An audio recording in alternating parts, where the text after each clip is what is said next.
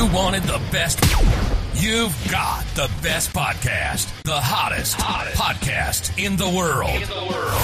The Chris Voss Show, the preeminent podcast with guests so smart you may experience serious brain bleed. Get ready, get ready. Strap yourself in. Keep your hands, arms, and legs inside the vehicle at all times, because you're about to go on a monster education roller coaster with your brain.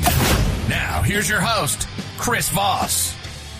Hi, folks. It's Voss here from the ChrisVossShow.com, the ChrisVossShow.com. Hey, coming here with another great podcast. We certainly appreciate you guys tuning in. And uh, wow, we've got another amazing off, author on the show. The books have been flying off the shelves from his his uh, book that he's put out, a memoir. We'll be talking about that here in a second, so you want to check that out. In the meantime, tell your friends, and neighbors, relatives, to go subscribe to the show. Make sure you go to youtube.com forward slash Chris Voss, hit the bell notification button. Also, go to goodreads.com for just Chris Voss. See what we're reading and reviewing over there. Also go to, let's see, Facebook, Instagram, you know, LinkedIn, all those different places. There's groups, massive groups all over the place. Just search for the Chris Voss show or Chris Voss, as it were. Uh, we've got an excellent author on the show. He's uh, written a extraordinary book. Like I been, it's been chasing me everywhere. I see ads for it everywhere. It's almost like they know that I have him coming on the show and they're just like going, Hey, remember he's coming on the show and offering to buy me the book. But fortunately, I've got the press copy right here. It's the book called Punch Me Up to the Gods a memoir by Brian Broome. And this episode is brought to you by a sponsor, ifi-audio.com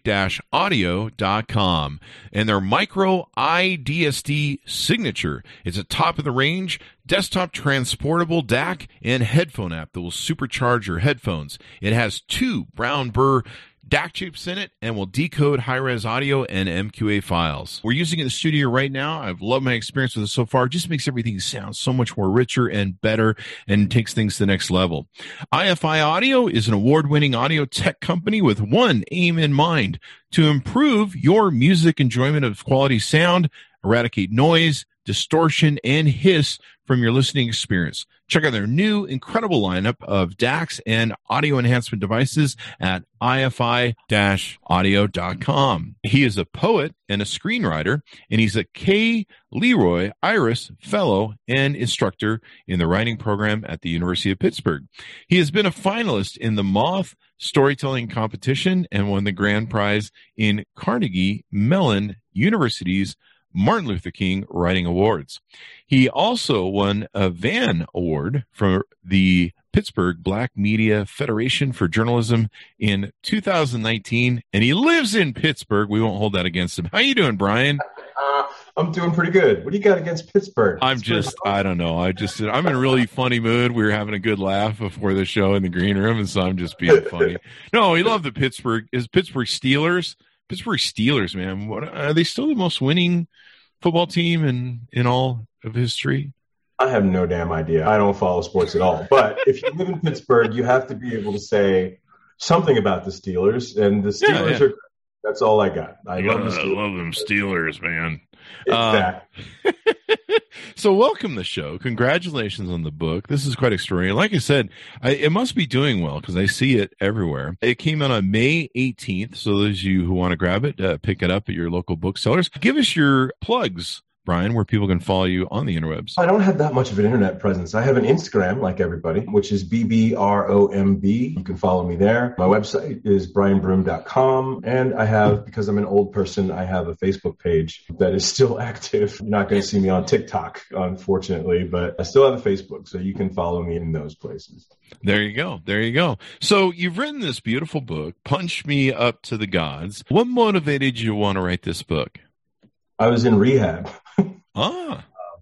I wrote this book. I wrote. I, I, I went to rehab for drug and alcohol addiction, and I didn't really know that I was going to end up writing a book like at all. I went there because I was in a very dark time, and I needed to be there. And while I was there, I had this roommate who just snored like you wouldn't believe. Like he just sounded like like somebody was tearing up the street with a jackhammer outside. And so I was up nights and I used to write when I was a kid. I hadn't written in a long time, but since he was laying 10 feet away from me snoring, I just started to write again. And I decided to just write stories from my life stories that I thought probably led me to be to ending up in, in rehab and being addicted to drugs and alcohol. That's where it started. When I got out of rehab, I continued to write and I was doing local open mics and doing the moth and doing other things around town that were live.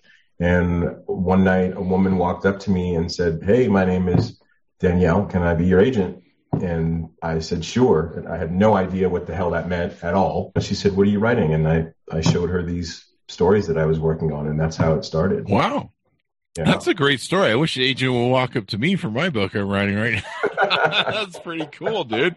I, where were you when you did that? I should go hang out there. So the the title of the book, "Punch Me Up to the Gods," Can you uh, disclose what that's about and uh, why you chose that title? The book is about just being black and male and the expectations of masculinity that are put on black men. We have to be, it seems, culturally the toughest guys in the room, the most masculine, the most stoic, the most cool, and how I was none of those things, like ever. I kept trying and failing and trying and failing, and that's what some of the stories are about. But Punch Me Up to the Gods is a rewording of something that my father used to say about misbehavior or not acting correctly. He would say, I will punch you so hard you go back to up to God to be renamed, to be remade into the proper kind of person. And so the title is just a challenge. Go ahead, punch me up to go God. ahead. You know, Ahead, I'll Dad. be back. I'll be back the same way. So that's what the title means. Is it is, is it infer- an inference of being reborn or being redone, as your dad implied, where punch no, up the gods and well, in a certain way, punch me up to God. I'm going to come back. Stronger, mm-hmm. but the same way. You're not going to do anything except piss me off enough to just be more me than I am. It's a challenge and it's an aspiration of mine. I would love to be the kind of person we were talking about James Baldwin in the green room about. He took a lot of punches. He took a lot of criticism, a lot of threats against his life, and he just kept coming back stronger, yeah. which is the thing that I admire most about him. Yeah, and the loss of his three friends uh, that were assassinated too. Yeah, it's, uh, we talked about this in the green room. But do you reference James Baldwin in the book? I do reference James Baldwin in the book. I don't want to give anything away, but there is a, a, real reference to, to James Baldwin in the book. And in a lot of ways, the book is about me aspiring to be like him in my own life and wanting to change certain things about myself that were, in fact, cowardly, wherein he was so brave. So, yeah, definitely he's in the book.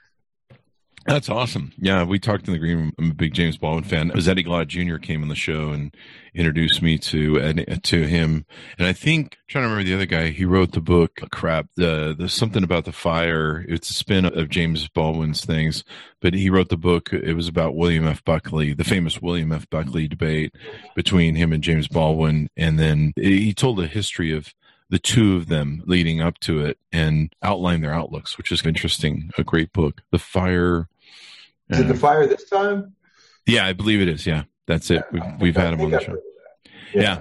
And so I just fell in love with James Baldwin. He's just so amazing the way he delivered, the way he debated, and everything else. And uh, I think next to Christopher Hitchens, he's my second favorite debater oh. and orator. Yeah, I just love the way he delivers. And there's something about him where he delivers on an intellectual level, but on an emotional level at the same time. But yeah, so give us some other insight to some of the things we're gonna we're gonna find in this book. You've got some interesting chapter titles here. We are, or I'm sorry, we real cool and then we left school. We lurk late. We strike straight. Tell us a little bit about some of the build out and what you've used in the chapters and the stories in the book. Sure. The book is hung on the bones of a poem from 1963, I believe, by Gwendolyn Brooks called We Real Cool. Gwendolyn Brooks wrote this poem after she walked by a pool hall in Chicago and she looked inside the pool hall and she saw seven boys basically, hanging out in the pool hall, like during the day, during school time. And they were up, up to some manly business, like inside of this pool hall. They were really super young. And she thought to herself, I wonder what they think of themselves. And she wrote this poem called We Real Cool, which is a defiant poem. And I took it to be a poem about black masculinity. We real cool. We left school. We lurk late. We strike straight. And I thought I can I could tell a story or two or three stories about each one of these lines about how I am just the opposite of cool. And the reasons why I left school were because I was afraid, not because I was being defiant. And and so there's the, her lines of the poem and my stories just making you rethink those lines uh, of the poem. That's how that's the framework of it. The stories are embarrassing as as hell in the ways that I tried to live up to manliness. They are basically cautionary tales, I think, for anybody who is living their life in such a way that the only purpose of it is to make other people accept them, uh, mm-hmm. to make other people happy, and ignoring your true nature or being ashamed. There's a lot of one of the themes I think of the book is shame. I was ashamed of being poor. I was ashamed of being black. I was ashamed of being gay, and the ways in which I try to hide those things, sometimes to comic effect. And it's something that I hope people can relate to in their own lives, or maybe they know somebody else who's suffering uh, with this kind of shame. So was that part of what your struggle was with masculinity and being gay, or was it oh, just I, masculinity I, in the age of like Me Too and stuff like that? I had all kinds of things I was ashamed of. One of the central themes, I think, is the masculinity issue and being called the F word all the mm. time and being told that my interests were not acceptable. I used to like to write when I was a kid and I was told that being off in a corner writing was looks gay. Don't do that. You know, really? Wow. Oh, yeah, definitely. You're supposed to be interested in sports. You're supposed to be chasing girls. You're supposed to be all these things that I was supposed to be. I was constantly being told what I shouldn't be doing. So that was one of the struggles. This is this was back we it was a less enlightened time, obviously. I'm an old person. I'm 51 years old. So we're talking about back in the 70s and 80s when we were far less enlightened than we are now about gender and, and sexuality and, and, things like that. So yeah, I took a lot of beatings. I took a lot of punishment emotionally and physically for not living up to this expectation of the body that I was born into, not acting correctly, not being a man at all times. Mm-hmm. And then you struggled with blackness. Let's talk a little bit about what, what, what you felt about that. We grow. We, this is a racist culture, and I went to a predominantly white school. The kids, the white kids with whom I went to school, were very certain that they were better than me because they were white, and they weren't shy about telling me that all the time. Jesus. There was also the television that I watched all the time and these images of perfect whiteness and perfect families and those things influenced me. And also I got a, I took a lot of guff from black children as well because I wasn't the kind of boy that I was uh, supposed to be. So I just felt like I was caught in the middle between just homophobia from I think the black community and just racism from everywhere else. So yeah, I struggled. I, I wished um, that I had never been born. I wished uh, wow. that I was non-existent. I wished that all the time, or that I was born different that I was a, a completely different person. And that's a struggle I've taken with me my whole life because when you start to believe that just the way you are essentially is wrong, what hope do you have? And I think with the writing of this book, there is a hopeful message for people who may may grow up believing that they are less than because other people keep telling them that they're less than. Yeah, and it's hard when we have a society. It used to be much worse, but it, it's uh, it's up and down like this. The last thank thank God we turned a page from the last five years, but it's scaring me what the future is holding. Hopefully, I don't know. Hopefully, we uh, things stay on the right track.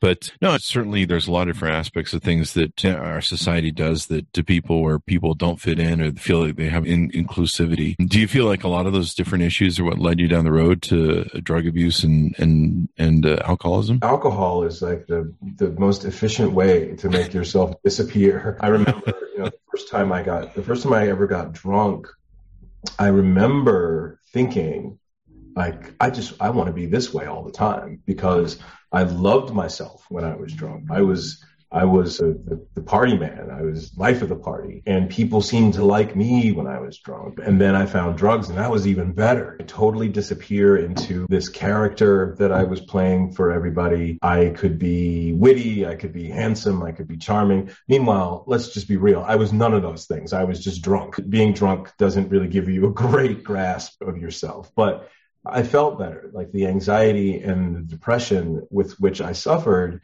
would just disappear for a while until it didn't, until the drinking and the drugs didn't help anymore. And it just became really dark in my life for hmm. several years. And the only thing I could think to do was to drink more and use more drugs. So I was in that, I was definitely in that spiral. So the fact that I hated myself, I think I want to be clear. The fact that I am a drug addict and an alcoholic, that's my doing. But the fact that I hated myself enough to become that also plays into it. The way that I was treated in my past and just learning how to hate myself definitely opened the door wide for the abuse of drugs and alcohol. Yeah, we're a tortured soul. It's a hard place to be, man. And you got your head fucking with you.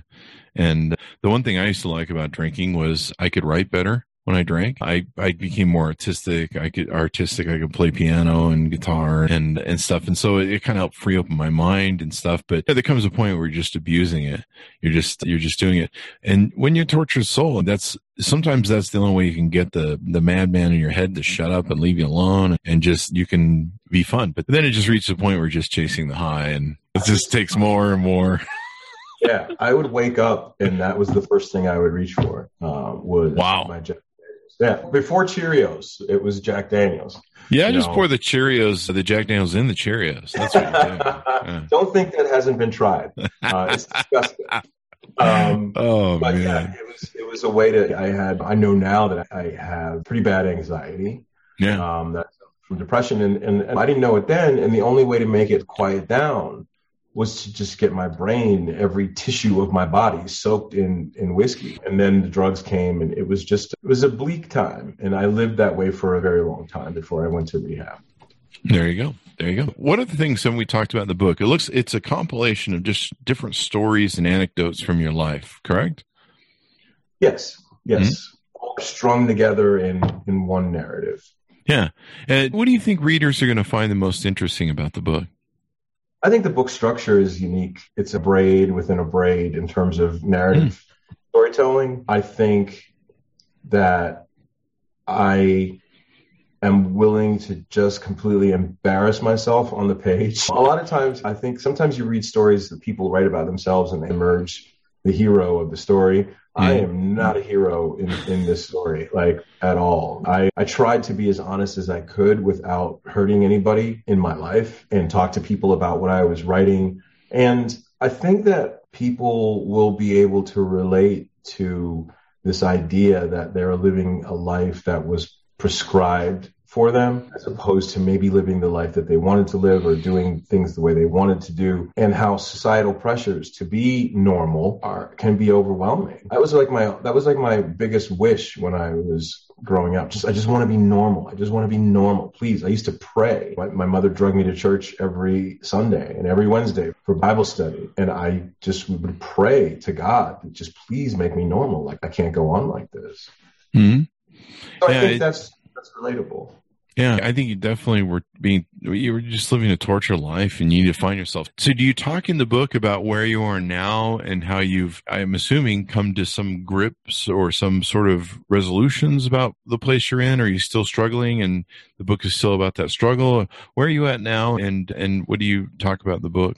in that field? I don't really go into where I am now in the book. I, am talking to you about that right now. I, I don't talk about my rehab experience a lot in the mm-hmm. book. I think the book leads you up to a place where I think I'm gonna go. It, I think it it uh, illustrates the struggles that brought me to rehab as opposed to the rehab experience. That might be another book. I was just going to ask. That was going to be my next question. Is, it, is, second, is this a, you let us into a second book, didn't you?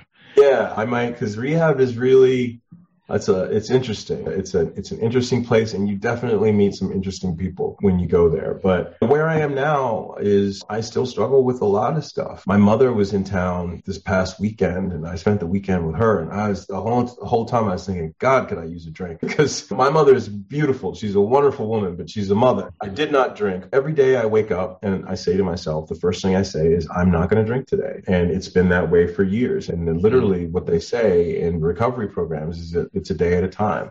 Yeah. And it absolutely is a day at a time. I'm learning to feel better about myself. I'm learning to forgive myself for some things. I have done the the AA thing where you call around and where you write letters to people that you've harmed in your past and some of them have forgiven me and some of them are like i will never forgive you for manipulating me or for lying to me or for whatever i did. And i've had to learn how to come to terms with that as well. That's awesome man. That's awesome. Sounds like a great book. Anything more we should know about it? Everybody should buy 10 copies. Everybody um, buy 10 copies. There you go no I, I i'm extremely proud of it i sometimes I'll pick it up and, and, and just flip it open to a page and think, gosh, who, who wrote this? This is actually pretty good. It's, it's just something that I'm really proud of. It's, I had a lot of great help on it from the people at Houghton Mifflin Harcourt. And yeah, I hope that people enjoy it.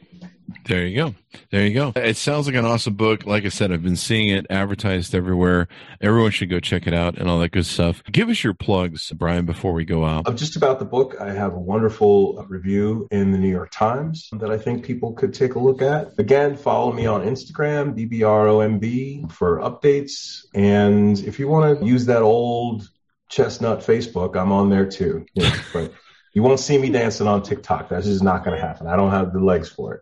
You and me, man. You and me. Those, those TikTok kids or something else. All the stuff. Yeah, let them let them have it.